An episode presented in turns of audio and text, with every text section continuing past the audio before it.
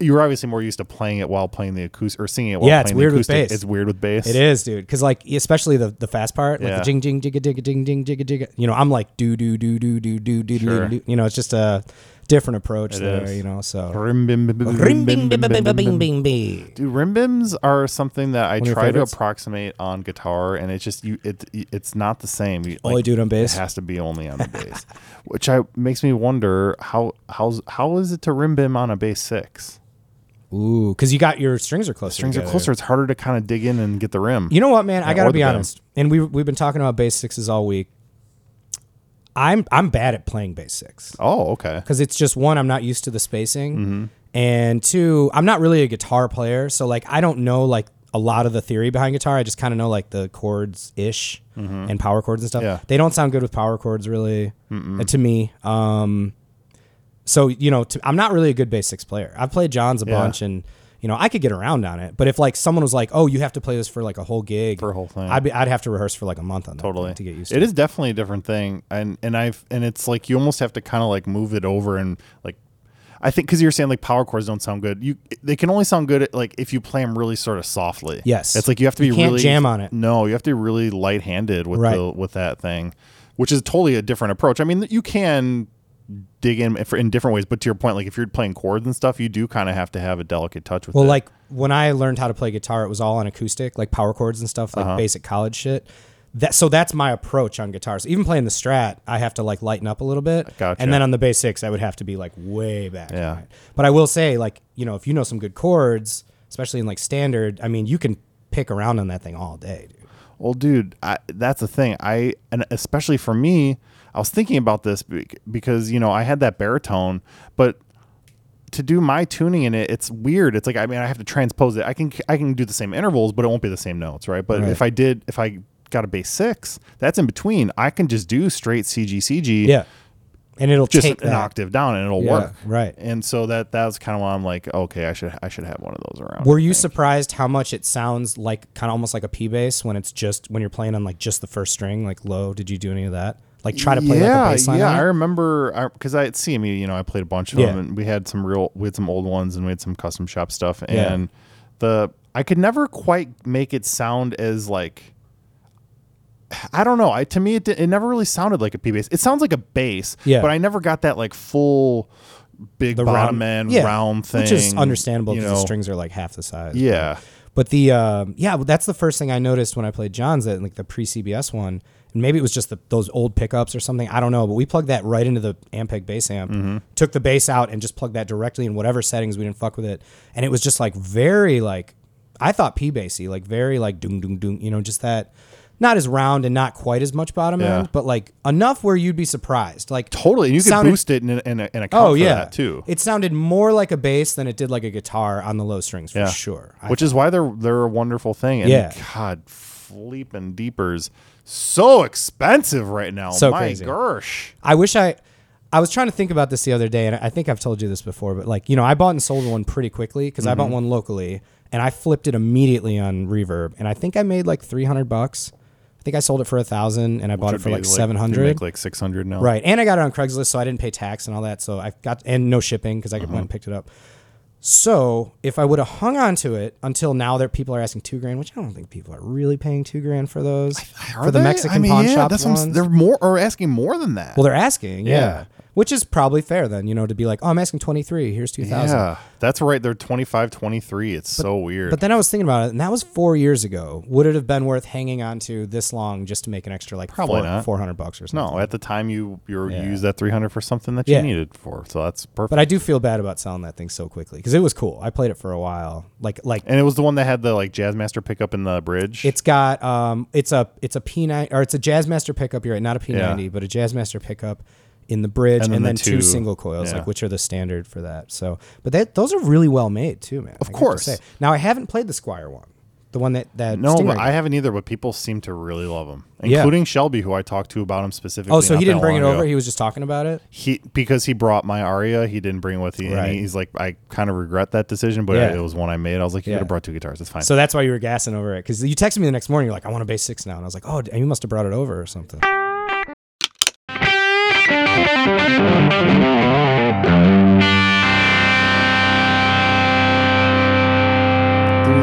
let's start an episode of the show. What do you think? Didn't Are we you start? feeling All warm? right, I let's don't know. do It. it. feels like we've been talking for a while, It but we does. never even did the thing. All right. Gearbuds Podcast, episode 165.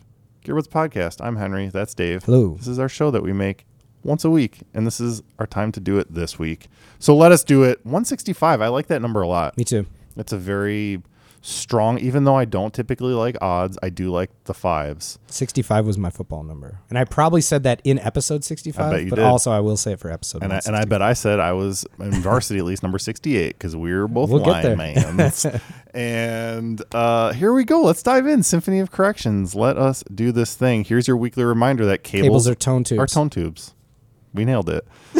Thank you for listening to us nail stuff like that. Follow us on the stuff, subscribe on the stuff, email us the stuff, gearbudspodcast at gmail.com. It exists. You can use it. Maybe we'll talk to you on it.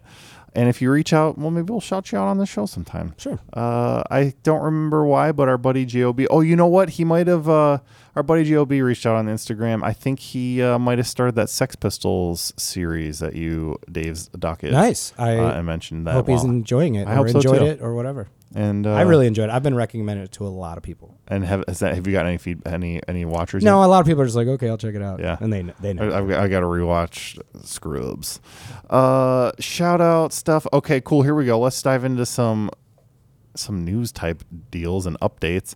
Uh, did you see this Metallica musician news? No, and I will say this. I want to preface the episode by saying Yeah. you're going to have a lot of information from me. So I've been working so much. I haven't even been like cruising the internet as much as I like to. So This is great. yeah, so We- this is going to be like we a don't have surprise. like a main topic or anything to talk about. We just because there's so much gear that's Cool. been coming out, and even just like post Nam, even right before uh, going to press, I found out about something new. Great. Uh, so we've just got a lot of gear to talk Awesome. about this week. Uh, here we go. I'm getting some f- g- man. It's like really bright and nice, but it's also like getting some crazy glare over. What on did the uh line what, what's here. Metallica up to? dude? these days? Metallica has partnered with Musician, uh, which is a service that I guess does video interactive lessons and such.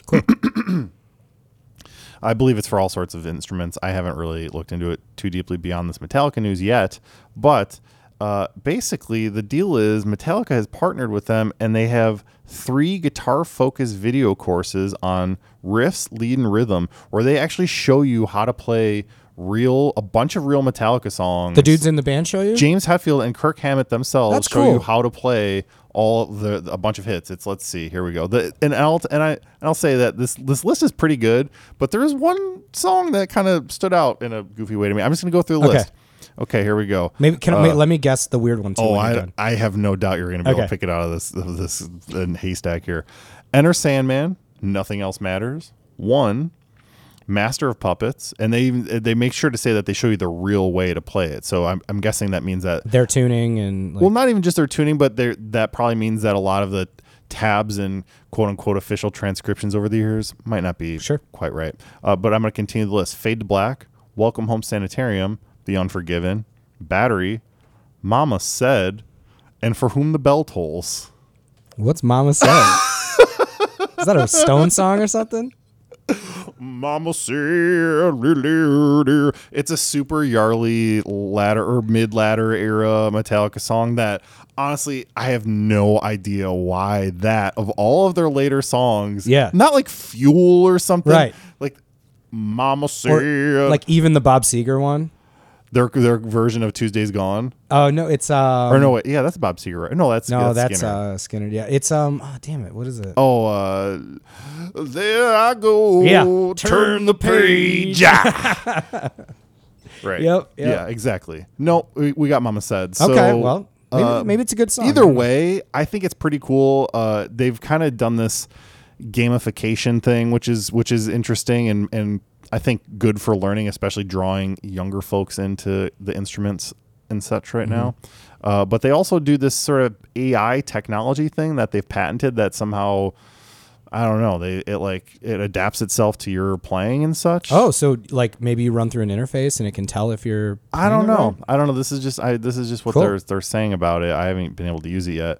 Uh, but there's also and this is this is I made sure to note this because this I think is fucking awesome and I spent a lot of time working on this specifically myself in my younger days because there was also a specifically created primer on downpicking from James Hetfield, who most guitarists will know is we all pretty much agree that he's just the best down picker of all Cool. time. And so uh, it's undoubt and, and according to this article, I believe in Guitar World, they called it, it- him the un- undoubtedly the most qualified man in the world on the subject. Wow. Uh, so he James said, "I've always been infatuated with rhythm and syncop- syncopation. I basically play drums on guitar.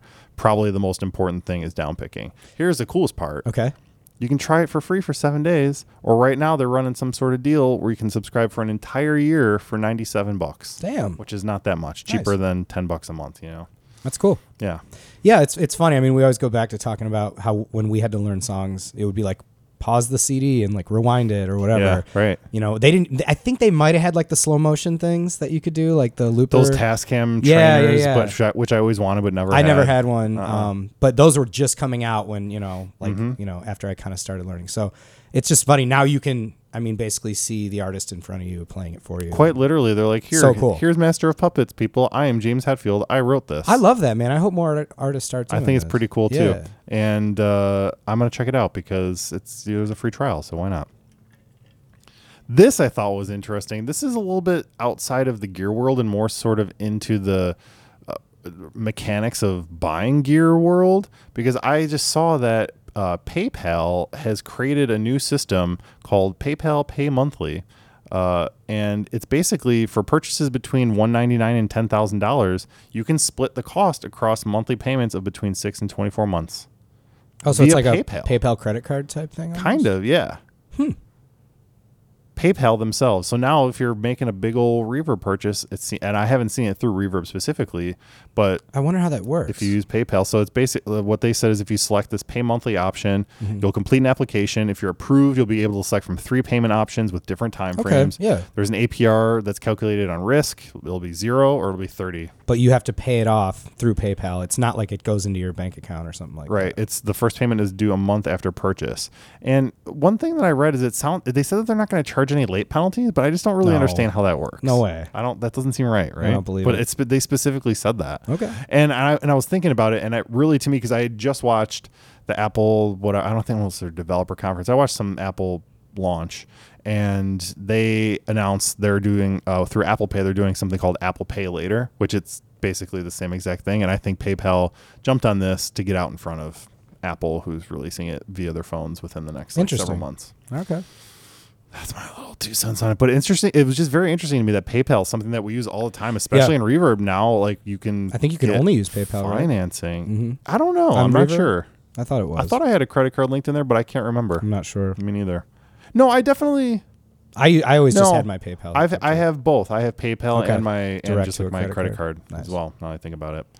Uh, last thing for the symphony here, I just needed to mention because we've been. I feel like this is this is a, a thread that we've been tugging on for a while now, and that is artists selling off their their goods. Okay. Uh, and which is specifically their rights to their songs. Uh, I saw Justin Timberlake is the most recent I think I saw that. for Yeah. a, a hundred mil, a hundred million dollars for all his songs, which I looked into it and of course does not include in sync songs because he, Yeah. he was not the Yeah. soul or even I think I I, don't think know the if they uh, wrote- that manager owned like all those songs. I think that's how that went. Yeah, Perlman. Ron Perl. Yeah. No, Ron Perlman's the Hellboy. Hellboy. actor. Oh, Yeah. Mm-hmm. No, Lou Pearlman. There it is. Thank you. Uh, but it's approximately 200 songs that he wrote or co-wrote, including "Sexy Back Mirrors" and "Can't Stop the Feeling," uh, just to name a few. Um, but he didn't write "Bye Bye Bye," so they That's didn't get cool. that I mean, the way I see it is he's probably made enough off that already.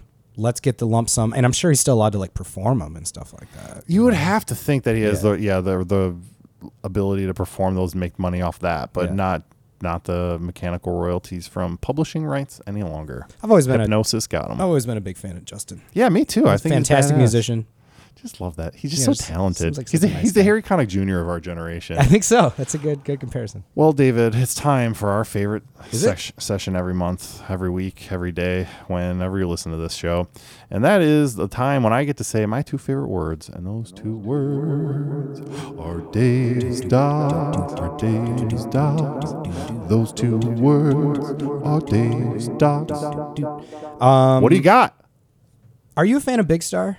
Ooh, I'm a fan of one or two Big Star albums specifically. There's only three. there it is. So I and by the way, the third one is well, we'll get into it. It's Okay, wild. well It's that would be wild. why. Yeah. So yeah, I do know those records pretty well. Um, so I watched Big Star, Nothing Can Hurt Me, which is on Amazon. But by the time you listen to this, I think it might be like the last day. Yeah. You know, Amazon now has the thing where it's like we'll be we'll be removing this, which I really appreciate that they too. do that. Yeah, lights a little fire under your. Because I was behind. trying to find one to watch, and I was like, you know what, I'm gonna I'm gonna watch that. I think So- I watched that a long time ago. yeah, it's from 2012, and I, I also watched it a long time ago, well well before the days of Dave's Dogs.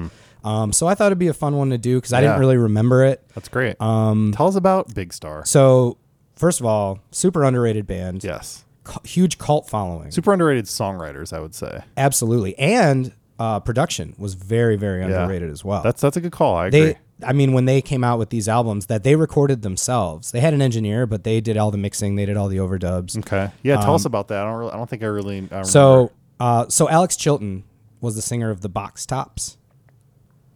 Which was name. uh, barbershop baby, quartet. My baby just uh, wrote me a letter. Well, she wrote me a letter and she didn't dance about me. okay. Huge song in the in the Okay. early '60s or mid Yes, '60s. that's right.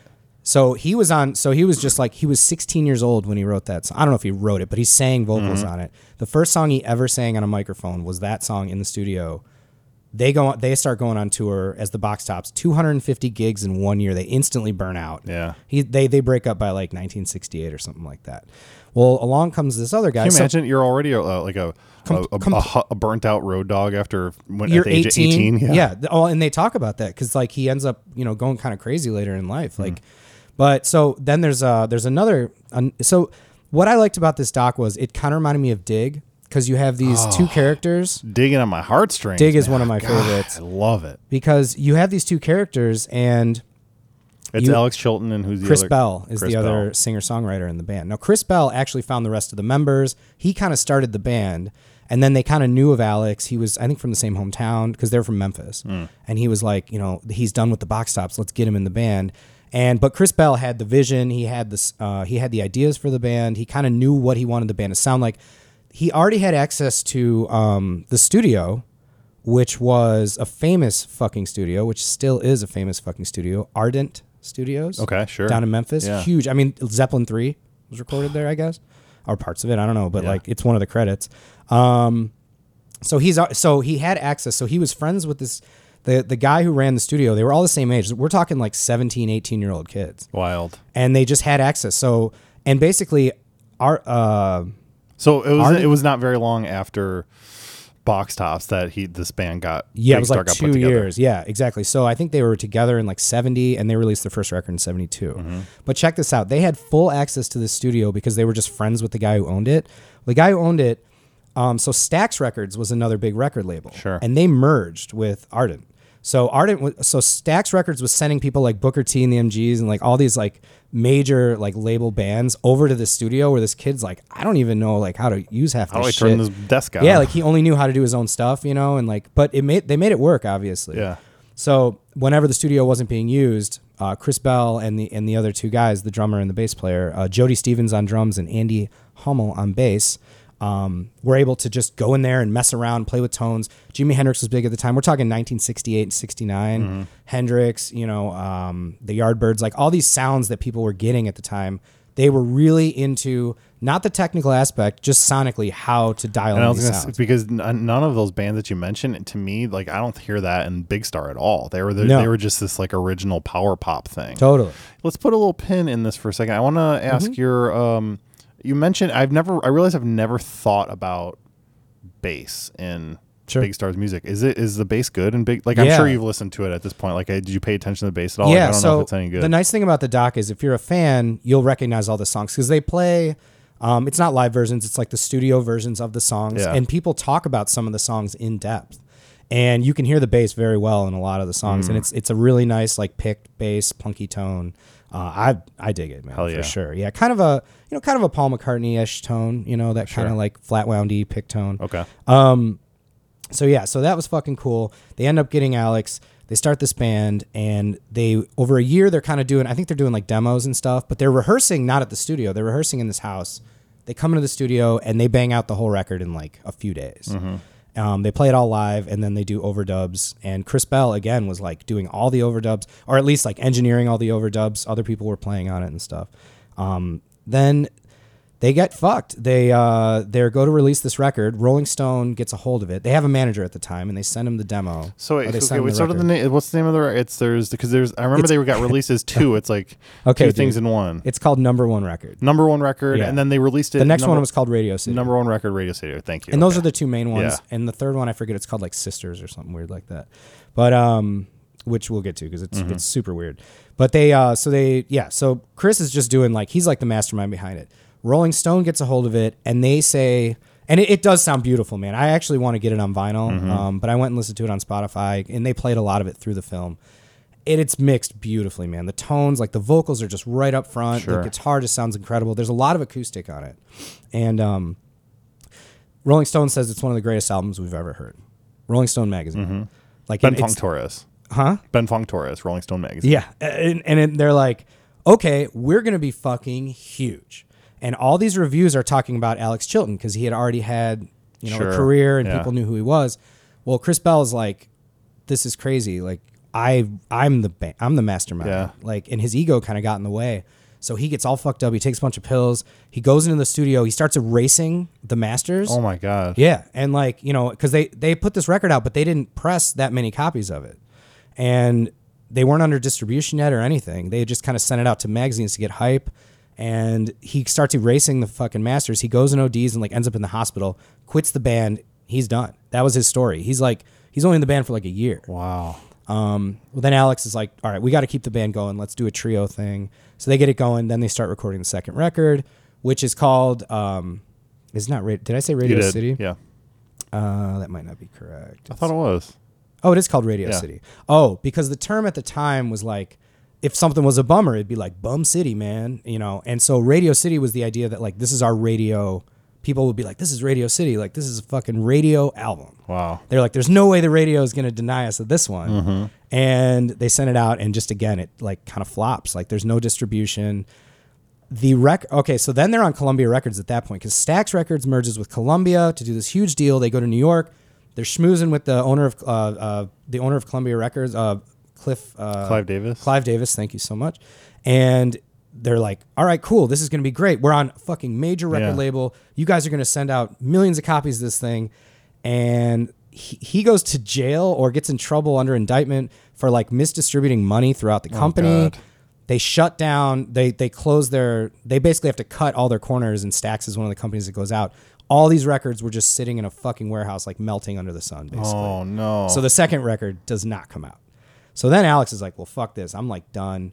I'm gonna join up with. Um, he starts like really hanging out with like very eclectic people. The bass player leaves. He wanted to go to college. He's like, I was already on the fence about this whole thing. This obviously is cursed. We're not getting through this.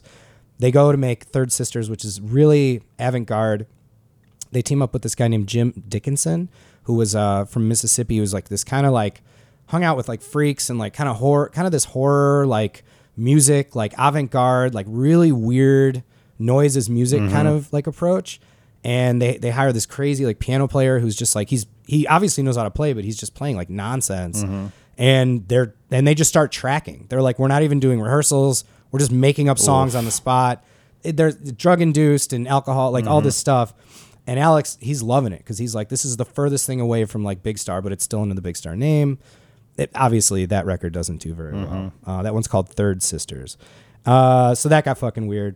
And then it kind of breaks off into like the dichotomy part, what I was talking about, where it follows both of their stories. Uh, Chris Bell moves to Europe. He tries to work with um, Emmerich, uh, Jeff Emmerich, you know, Revolver yeah.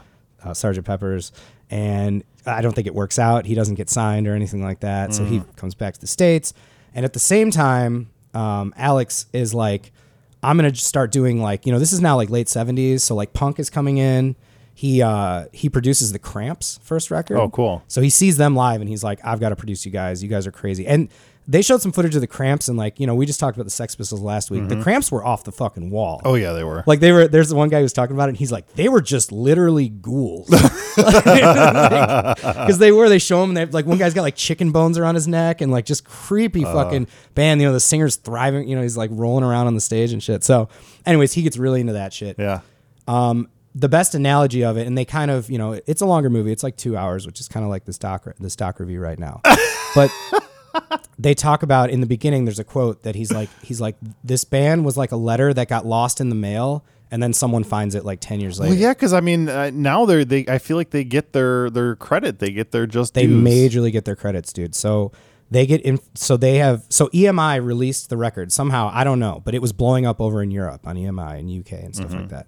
So uh, they influenced Elliott Smith, REM, The Replacements, and Cheap Trick, which a lot of people don't know. The '70s show, the opening Yeah, theme sure. song is a Big Star song, but, But Cheap not Trick by- recorded it yeah. and re and re kind of Totally. arranged it. But um, Cheap Trick, huge fans of them. So they they inter- and they're interviewing all these guys like you know Michael Stipe and like some of these guys and just like yeah they were such an influence you know at the time to us and all that. stuff. I remember So- being very confused listening to that b- number one record, Radio City, for the first time and hearing that song. and Be like, did not know this was a real song. Yeah. Also, it sounds different, but They're it's like, kind of the same. hanging out around the Yeah. thing. Yeah, it's just uh, it's a little different. Uh, anyways, Alex is still like fuck you. We're not reuniting. Like I know we have fame now. Fuck this. Like I'm so far away from Big Star. I don't care because he's not under the Big Star name since like for the last like 13 years Mm-hmm. or something. Then in '93, he's like, all right, fuck it. You know, we'll rejoin. So they get the original drummer and the uh, second bass player, and they get back together and they do a tour, I guess, and they play some shows. They're supposed to do South by Southwest in 2010, and he passed away the week before they were supposed to play I feel like I remember that which is happening. yeah. coincidentally not to make this about myself, but it was the one time I, I got to perform at South by. were playing that year? It was that year, and I don't recall this ever Yeah. happening and stuff. But uh, so what was actually cool, what they did that weekend instead, the the drummer and the bassist were like, dude, fuck this, like we're still gonna play, and anybody who wants to play and cover Alex's songs, whether they're Big Star or his solo stuff Mm-hmm. just come up and and of course Chris Bell's songs too.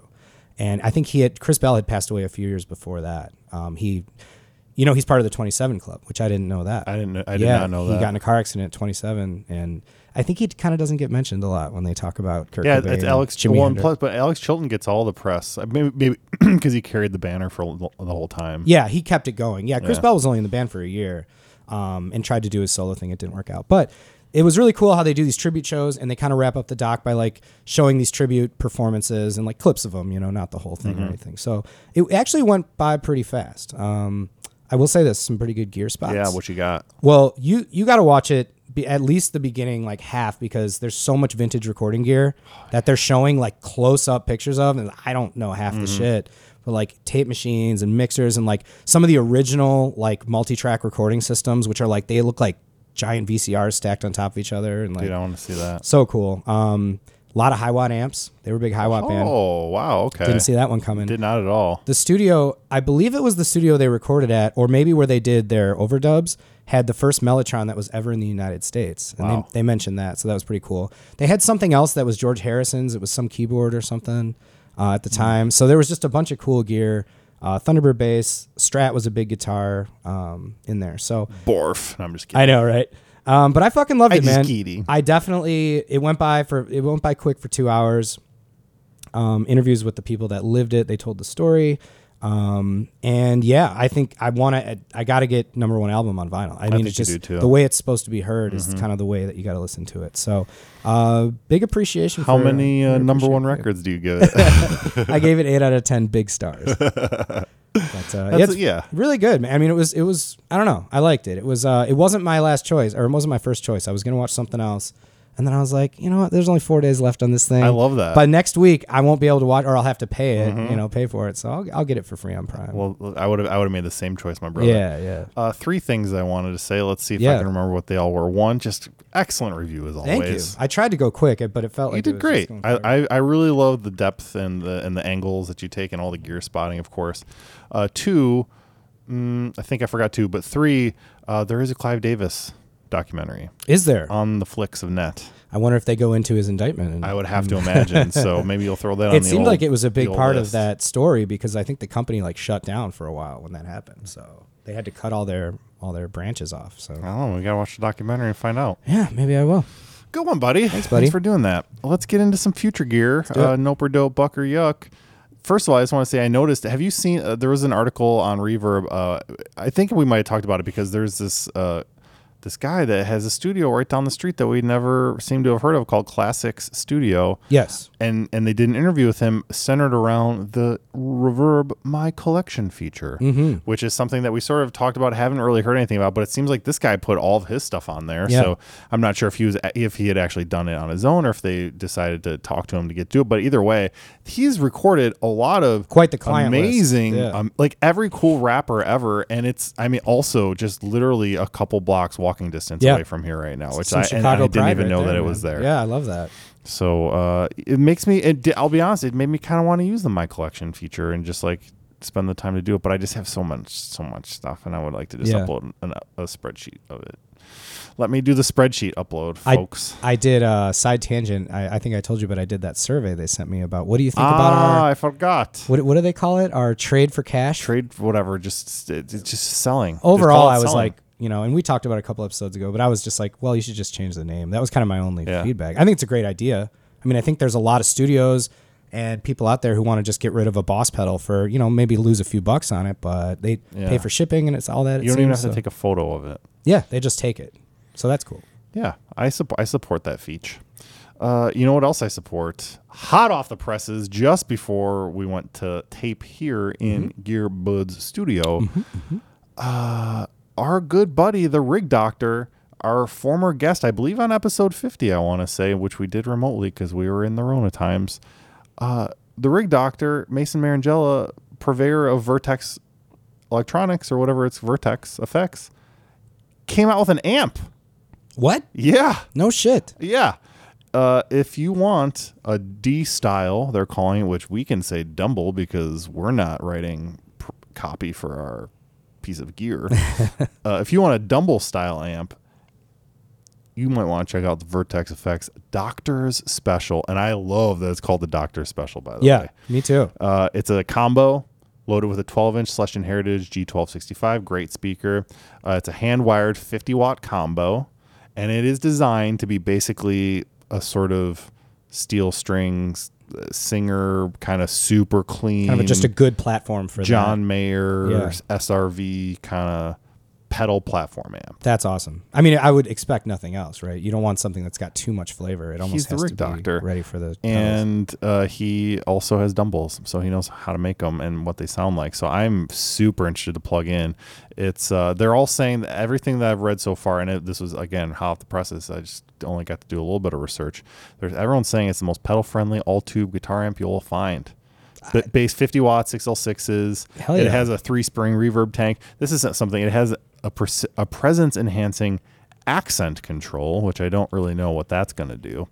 Uh, and it's uh, got a solid finger joint pine cabinet covered with Tolex plus a head turning diamond grill cloth. cool. What would you price that sucker Oh. at, David? Well, she ain't gonna be cheap. No, she ain't. Uh, you know, I'm I'm gonna do a modest, modest estimate at twenty five hundred. that's that's a bit low. Yeah. I would say it's it's thirty nine ninety nine. Oh boy. Not a cheapie. And you, know, said it's a compared- one twelve. It's a 112 50 watt combo, hand wired. You know, I, I would probably put it somewhere in the like two rock Yeah. kind of maybe like mm, I was gonna say Fuchs, but like maybe that's a little bit more mass produced. It's this is definitely a small boutiquey kind of deal. I mean, it's our buddy Mason making Yeah. them, so it's You know what? That's that's a good thing because it's in the boutique world. You don't want to price something too low because then people think it's made with cheaper components. So that's a good point. You Yeah. gotta there is that there is always gonna be that element. yeah, to you it. know what you're getting. So uh, that's just pretty exciting. I, I want That's to cool. play it. And so he didn't Mason- partner with anyone on it. I, it doesn't seem like it. It Okay. seems like he did this himself. That's I mean, I would great. imagine he's he the dude. You know, I, I I love Mason, but I don't think I don't think he's a cabinet maker. You know? I did- so he's had to yeah. have par- he's had to have partnered with someone Sure, at sure. some point. I'm not really sure, but you know, he's been selling pedal boards now too. So Yeah. it's like he ha- he definitely has some at least uh, manufacturing licensing type chops. Well, it's funny because I I don't know if he just like took a little break or whatever. Maybe it's my algorithm, but I noticed he's been posting more on Instagram. oh, interesting. well, like you know those just those quick rig doctor Yeah. videos and stuff. Well, he's Um, also got a podcast where it's uh I can't remember what it's called now, but it's him and two other pedal makers or like the pedal maker slash pedal board maker Yeah. kind of rig guys, uh, where they just talk about rig stuff. fuck yeah. Yeah, go All check right. it out. I can't remember what it is, but go check out the Rig Doctor and go check out this freaking amp because I want I want one. Send it to me. Yeah, please. Mason, I know you're listening. Send it to me. I love you so much. Uh, he also had a child recently, so congratulations. Ah, congrats. Well, maybe that was the break that he He's was talking birthed a child and an amplifier about. Oh, upon the world. congratulations, Mason. Dude, we got to talk about this. We've missed it like three weeks in a row, but there's a new Siggy Gibby uh, hitting the market uh, for our gal Lizzie Hale, Oh, I love this frontwoman thing. of Grammy Award winning rock band Hailstorm, and Gibson's first female brand ambassador. That's awesome too. Hells And- yeah. And I will say, it's one of the coolest signature. It's one of the coolest guitars I've seen. Do you remember what it's called? Bird something. It's your your you know what it is. You just uh, it's smush the two guitars together. bird hawk. No, what's the what's the body? The body's like an explorer body. Explorer bird. There it is. Is that it? The Gibson Explorer Bird Okay. is a stylish mashup of an Explorer body neck and a non-reverse Firebird headstock, which, I kind of wish it was reverse. I'll be honest. I love the reverse Firebird. Both of think it them works. are both of them are kind of like it has a nice inconvenient balance with the uh, explorer body. with The Explorer, but I feel you.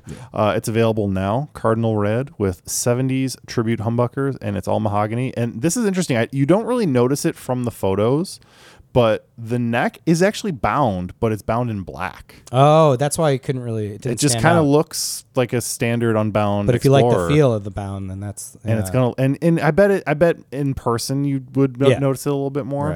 Right. Uh, not too bad of a price for what it is. I would say 24, twenty seven ninety nine 27. Yeah, I mean, brand new Gibson for a stuff. signature Gibson Yeah. Explorer Bird.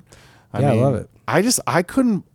It seems so kooky and off the wall, but like I I love it. I, th- I- Mm-hmm. I it's that Cardinal Red just works too Yeah. on that guitar. I kind of want to go. It's- I got I got pretty excited about Chicago Music Exchange and play one. it. Do we, I mean, I feel like Gibson doesn't do this that often, where they really like come up with like a new. I don't want to say a new idea, but it's like Which is kind of ironic considering the Explorer came out in 1958. Right. Yeah, So, dude. Dude, I yeah, but that's kind of what I was thinking is like they don't I feel like everything they're doing is just like, oh, we've got a new signature, but it's just a Les Paul that we made green with some like different inlays or Mm-hmm. something. Like this is like a genuinely new design.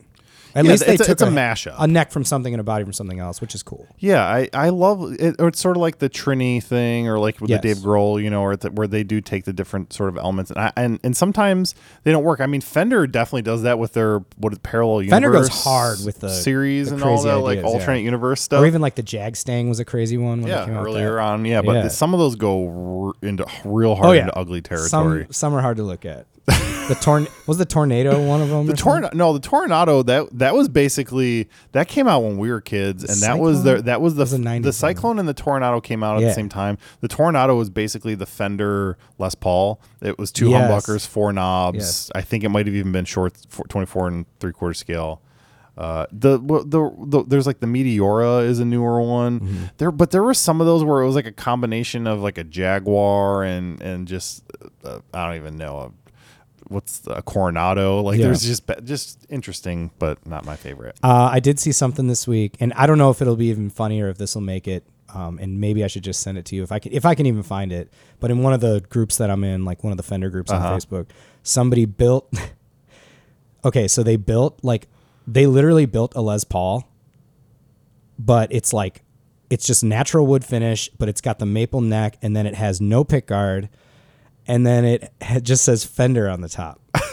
On but the it's, it's headstock? it's a three by three headstock too. Like is it the, in the Fender script or is it in the Gibson script no, it's it's a Fender logo at the top. It's hideous, dude. I love it I almost sent it to you just to like be like, well, you know, we've been both in and out this I week, love so it, yeah. was. uh, But I was like, oh my god, and I, good luck. I mean, I don't. know I if I'll think be able that's to funny find it. because I I like that a lot more than someone hand making their own Les Paul and then putting a Gibson stamp that's true. on it, you know that's what I true. mean? But it was funny because it was in like the Fender group, and I'm sure people were like, what the fuck is That's this? a total And it- troll He's like, move. he's like, uh, oh, and he didn't put the uh, poker chip on in the Switch either. But it everything else was it was Luster. completely a luster. That's I- funny. It was I I hated it, but uh, yeah, yeah. as a Fender, You're player. more of a traditionalist. Yeah.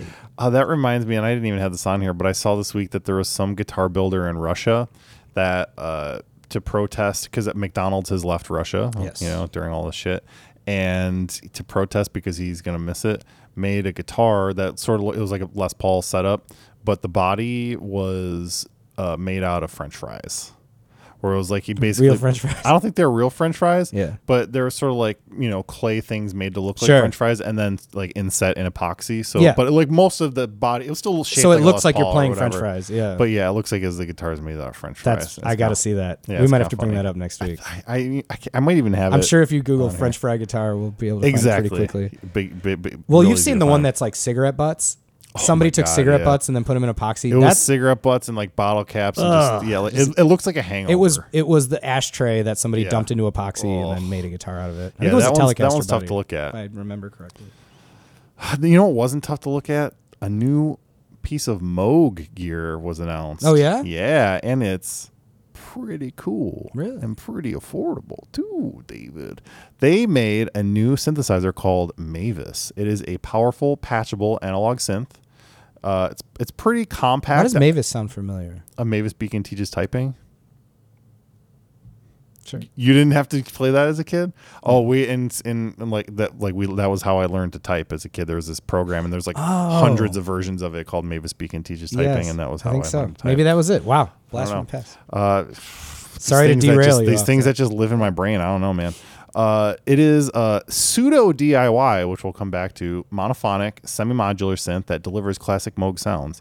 I s- s- it is pseudo DIY because all the sort of core componentry, the circuit board with the pots and all that sort of stuff, is pre-soldered. Mm-hmm. Okay. Uh, you have to put it all together with the case It's kind of cool. it's kind of cool except uh, i read someone write a review of the process and because it has all these patch points which is really awesome it has all sorts of cv patchable stuff Yeah. which you can integrate your rack we'll talk about that Right. uh, you have to put like 40 of those l- tiny little nuts around the little eighth inch cv jacks Ew. And it sounded like that was a pretty tedious process That's like uh, just like with a tiny little Allen wrench or something like that.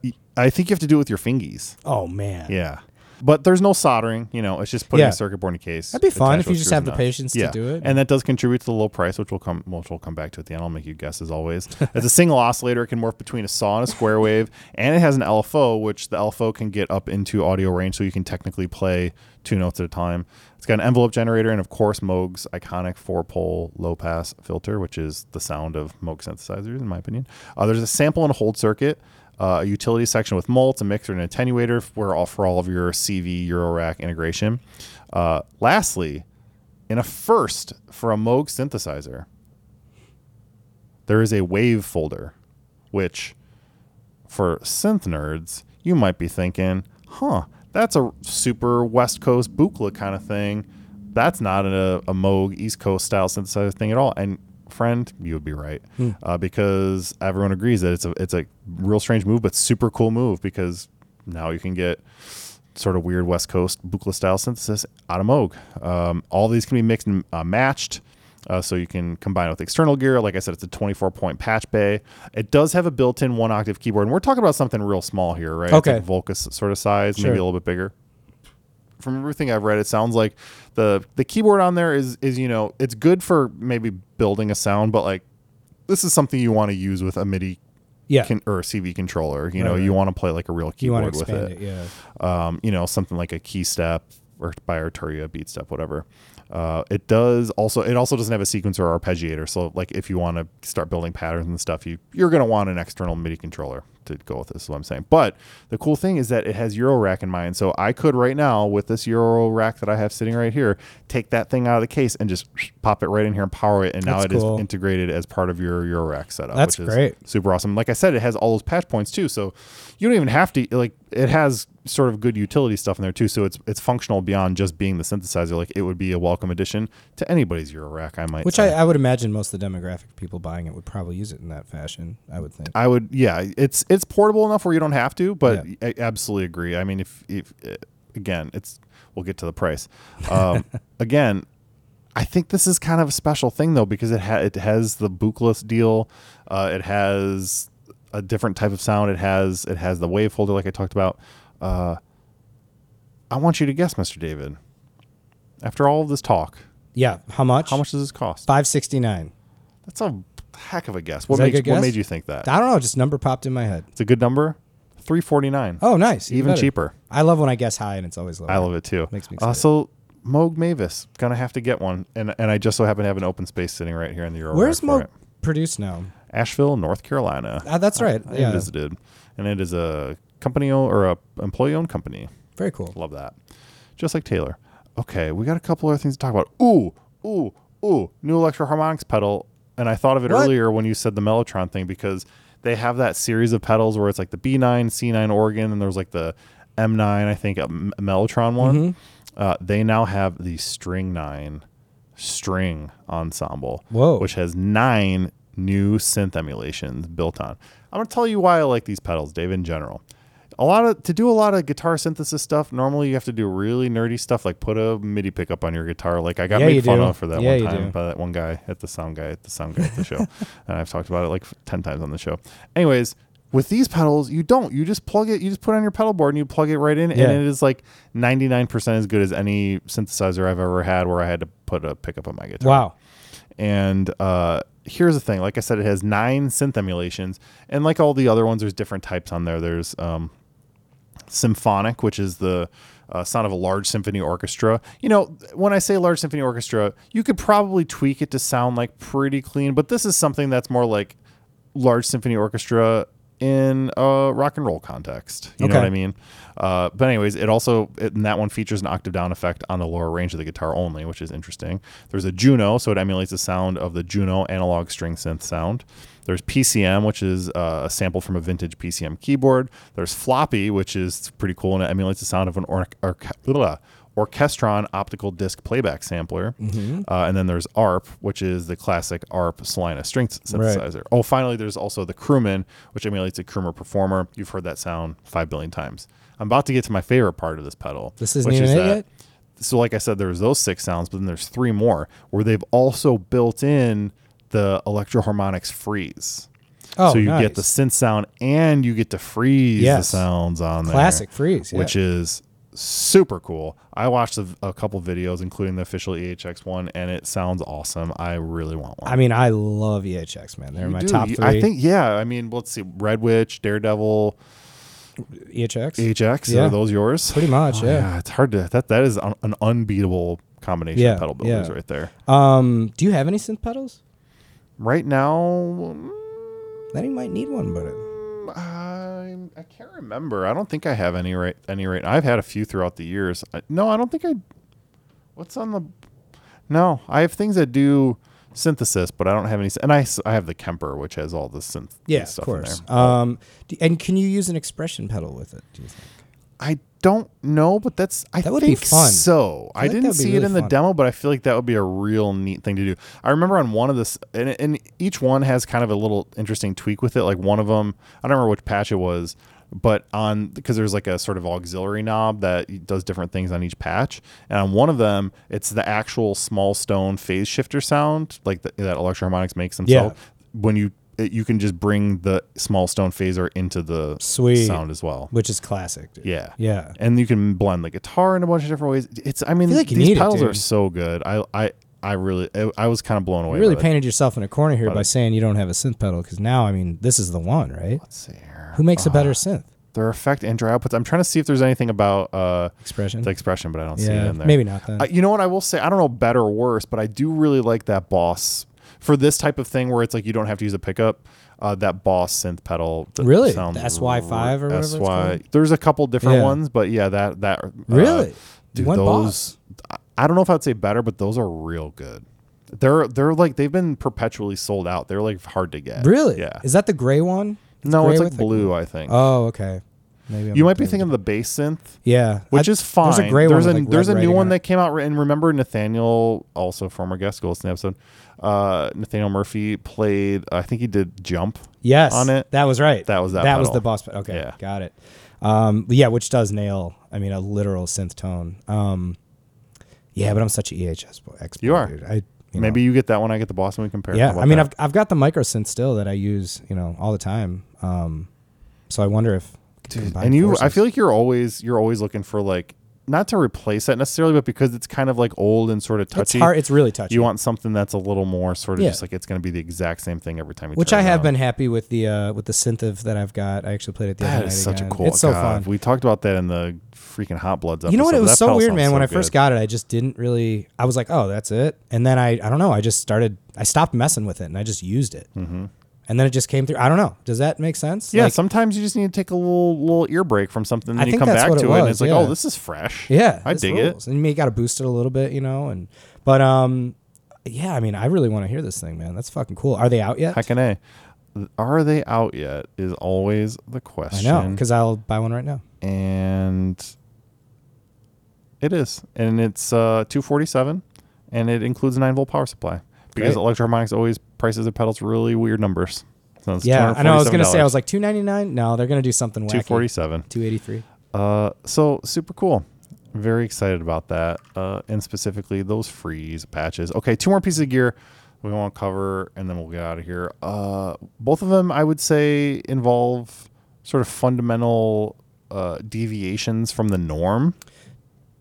Uh, you can cut this out if you need to. Um, did you see that amp that I sent you? I know you were busy on Monday. Oh, we're gonna talk about that. Okay, I didn't know because we can hit it next We're- week. No, we're gonna talk. That's that's the one. Because I didn't do enough research on it. We're so. I, we're gonna close out with that one. Great. Uh, and that's the thing. There's not that much research to do because there's very little information. Okay, I thought so. but I still want to talk about it. The first one uh, is about a something that I saw from Nam that we never got to uh, from a company called CRE, C- I think C I A R I Guitars, uh, where they brought to Nam a foldable Ascender Custom electric guitar, uh, which brought new meaning, as they say, to the phase phrase travel guitar because typically you know your travel guitars either they're small Mm-hmm. Yep. or maybe like they don't have a headstock or you know there's different Tuning's like things at the bottom. at the bottom. This one, basically, you like. And I'm making a motion with my hands here, folks. You kind of Folding one hand over the other Yeah. So imagine the front of the guitar is the front is the is the back of your hand, Mm-hmm. uh, like the the your where your knuckles are, or where like the pickups and stuff are. If you fold your hand over, that's what the guitar does. It folds over at like the twelfth fret, but like backwards. Yeah. Right.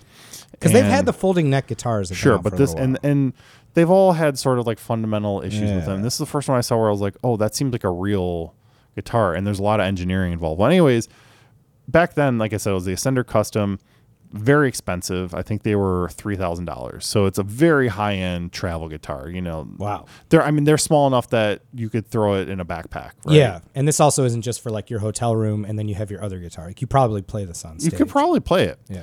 Uh, maybe. I, yeah, I think so. But now there is now an even more affordable version called the Ascender Standard. Oh. uh, and they're a San Diego-based brand, I should say. So I Very think cool. they're all made in the U.S. USA. Uh, but this one was built in collaboration with industry legends Grover Jackson from Jackson Guitars and Joe Glazer. It's two, I mean, of the biggest names in like the history of guitar design. So they brought them good on start, board. yeah. And they made it more affordable. So I want you to guess. Now that I, you know, that the baseline was three thousand. What, Yeah. what, what number do you think I'm I think excited like about? twelve hundred would be a nice. That price. would have been a nice price. It's eighteen hundred bucks. Okay.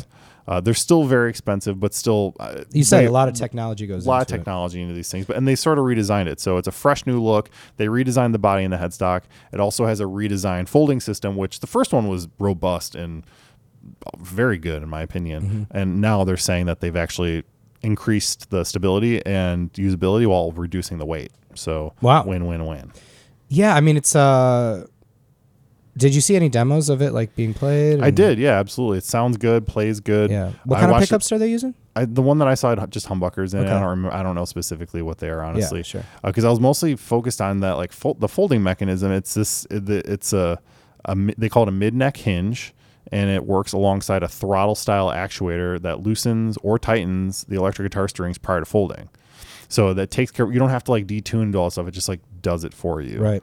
Um, and then when collapsed, it measures a minuscule 18 inches in length. That's cool. That's crazy. yeah, that's really cool. Fits under your seat. Yeah, so um, I was excited about that because it's it's you know future gear, uh, f- interesting ways to solve problems that we all have using some new engineering, and uh, I, am- I'll probably not get one because I don't have that specific need for a travel electric guitar like that. But I think that there are actually people that do. Absolutely, man. Yeah. Um so when you unfold it, it's a full size guitar. Full-size guitar, Not like a yeah. short scale. No, or anything. uh-uh. Wow, interesting. That's the thing; it's no compromise, so it's like that's that's the problem. I, ha- I have I have two travel guitars in the other room. Like you know, I Do had, you? I have those uh those. Remember, I bought in like pieces, like uh, just like a pile of pieces, and I took all of them, made one real Yes. good one, and then With one the sort of s- with the broken one speaker built in with the and speaker, stuff. tra- Yeah. just an electric guitar with the speaker built in. Yeah. That thing actually kind of rips. Honestly, I Really? love that guitar. I put a, I p- think I put a different pickup in there. I can't Okay. remember. Nice. I don't know, maybe not. I You don't should jam know. that thing out, man. Yeah, it's it's really good. Can that handle your low tuning? Oh well, you know it does. I mean, it's like it's floppy. You for wouldn't have it any days, other way, But yeah. that's that's exactly what it's in right now.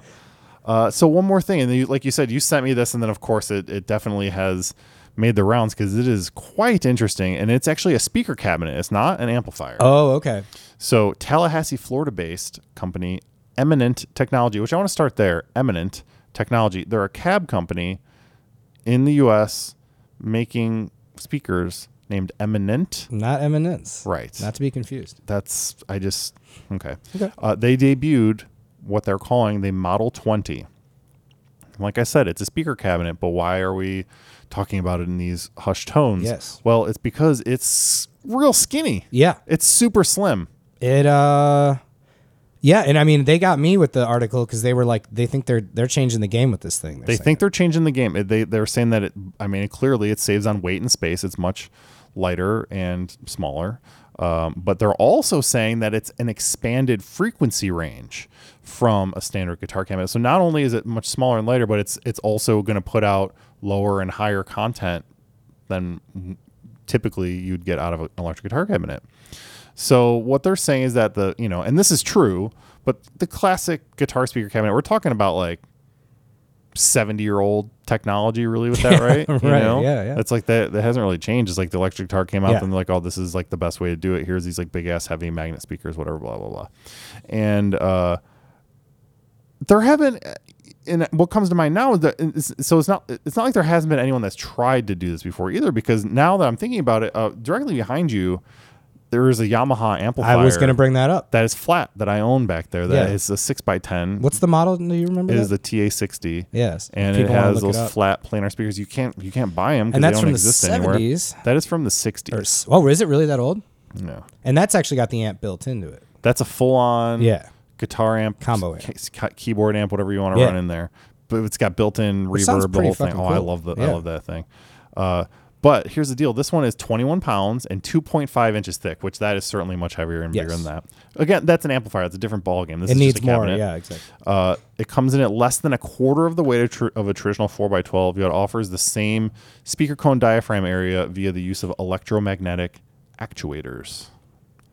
Uh, they also say that it has less distortion, which I'm a big fan of because I do not like the sound of speaker distortion. Mm-hmm. Uh, less compression and then much better dispersion of signal compared to the traditional, ca- uh, traditional cabinet, meaning it spreads the sound out in a room even a lot better than it typically would. So it's there's- it sounds like they've solved every issue. I mean, look, inherent. I'm not a scientist, and maybe we can have one, some of our scientist friends chime in. But how? Well, it's it's an inherently different technology, and also they are saying it can go an octave higher and lower than a regular cab. Is, is how they're saying it. Uh, so you know, I think about this like in the hi-fi world, those planar flat speakers are the the, the bees knees, True. kitties titties. like point. people love those things. point, man. So that's been around that world for a bit, and it's not like they're known for you know really pushing the boundaries. They're a very sort of Sure. stayed or uh, old school world. So there's that. Um, also, they're all they're they're also saying that this has it it makes sense that the, this is patented design has applications beyond guitar. So on the back of the cabinet, there are three switches. Uh, one's uh, for bass cut, one is clean, and one is lead. Interesting. They suggest you might, for instance, use the bass cut and lead toggles as a lead player, but opt for the full range as a keyboardist. Sure. So, a couple issues uh, to, to mention uh, right off the bat. It's much smaller and skinnier, so you can't really put an amp uh, I was head on it. Just thinking that you can't stack your head on can't it. put anything on there. So, I would say this. can't put your beer on it. but David, we have been talking a lot about those amps and pedals lately. Yep. And so I think Let's that see this some might be worlds sort of collide, dude. this might be a good combination wi- if you just have a pedal board rig like that. and Actually, then that's a really just good run it point. into one of these cabs. I was just thinking that that, that would be the ultimate setup. Mm-hmm. Then It has a built-in kickstand, so because it is kind of a weird skinny shape, so it can kick back, well, that's nice too. so you can shoot the sound up Monitor your head. yourself. Yeah. Um, I haven't seen any demo videos. I can't Yeah. Can't find any specific uh, data maybe about it's it, but maybe it's just conceptual. so that's that. th- no, they they they claim to have built it. okay. Uh, here's the thing: um, it's built in the U.S. and that's great, but uh, that means it's also going to be pretty expensive too. So Yeah. one of the other issues, uh, like I said, it has a couple inherent things, other than the fact that nobody's really played it, so we don't know if it's good or not, but we think it should be. Let's assume it is. Let's assume it is. So if if that's true, uh, we've already talked about one. You can't put your amp on it anymore. Two is the price. Yeah. I didn't see a price. What do you think? What are you guessing? It's just a cabinet too, so is. it's like, I mean, a high price would be like two grand. Twenty six hundred. Ew. Yeah, that that hurts. Yeah, it does hurt. That hurts. That's Um, more than you know. a- although- a full a half stack. if you can run it with one of them, you know, five hundred dollar pedals. Sure. That's like an amp in a box thing. That's you know, it's three thousand dollar. You know, give or running take. that that that is really flip flipping the script on the way we have budgeted for our amps for a long time. now. right? You throw the thousands cheap into head the, with he- the and- expensive head. exactly, yeah. Yeah, it's usually the way opposite. I remember in one of my early bands when we first were like we're gonna get like good rigs and stuff. The first thing I made us invest in was better cabinets because we had like shitty Yeah. heads and stuff, and I was like, no, we're gonna get like good solid Marshall four x twelves. With even with the shitty heads, and the then shittier it- heads. we instantly sounded a thousand times Really? better. Oh yeah, You know, that's funny. When in my first or one of my first bands, I had yeah, I got a 115 from like garage sale or like Mm-hmm. Craigslist or something, and uh, it was very heavy. It was no name. It had the rat fur all over it, Oh, yeah. black with the big plastic corners and stuff. Hell yeah. And Maybe I- a port, a pl- plastic yeah, port and somewhere. I think I paid like 80 bucks for it. In fact, you know what it had? Uh, instead of like the actual jack plate in the back, it was just a wire hanging out with like the plug-in, like the quarter-inch plug-in. Perfect. It was like two wires that ran in, you know, just straight Some from the homemade speaker, jobber that- completely homemade. And the the tip of the iceberg was uh, Russ went to go pick it up for me. My my dear friend Russ Yeah. went to go grab it from this house because I was busy that day, and he grabbed it and he fell down the stairs and it Oh, fell. It jeez. fell on him. Those aren't light No, dude, it weighed easily like eighty pounds. as much as he does. Yeah, yeah, at the time for sure. So, um, but yeah, I mean, you're right though. That's funny. And then I had a good like SWR head, and I was always like, I was okay with my Mm-hmm. sound, but it, it was funny. It wasn't until I got the orange that I was like, oh yeah, Different. this this sounds much. So it's it's another one of those situations where it's like I'm very hesitant because of the price, but also, dang, if it really does do all the stuff that it says, I would I want I want more dispersion. I want more reach. I want it to be way lighter. Yeah. Ah, Like I want all that stuff. So let me try it. God, I wonder. I mean, I'm just trying to think of like, like yeah, like who would buy it? I mean, definitely the people who you have a lot of money to spend. You don't want to have a lot of weight. And again, like, what do you use as a head? Let's say you do have a head that you already like that you maybe you spent a lot of money on, maybe a nice Bogner or something like that. Do you just set it on the ground? I Mm-hmm. That's guess what you I don't do. know. You or get like a little like a a rolling Like a rack wheelie roll. case for it. Oh yeah, like a wheelie But stand. then you're then it's but then you're So just much to adding carry around. yeah.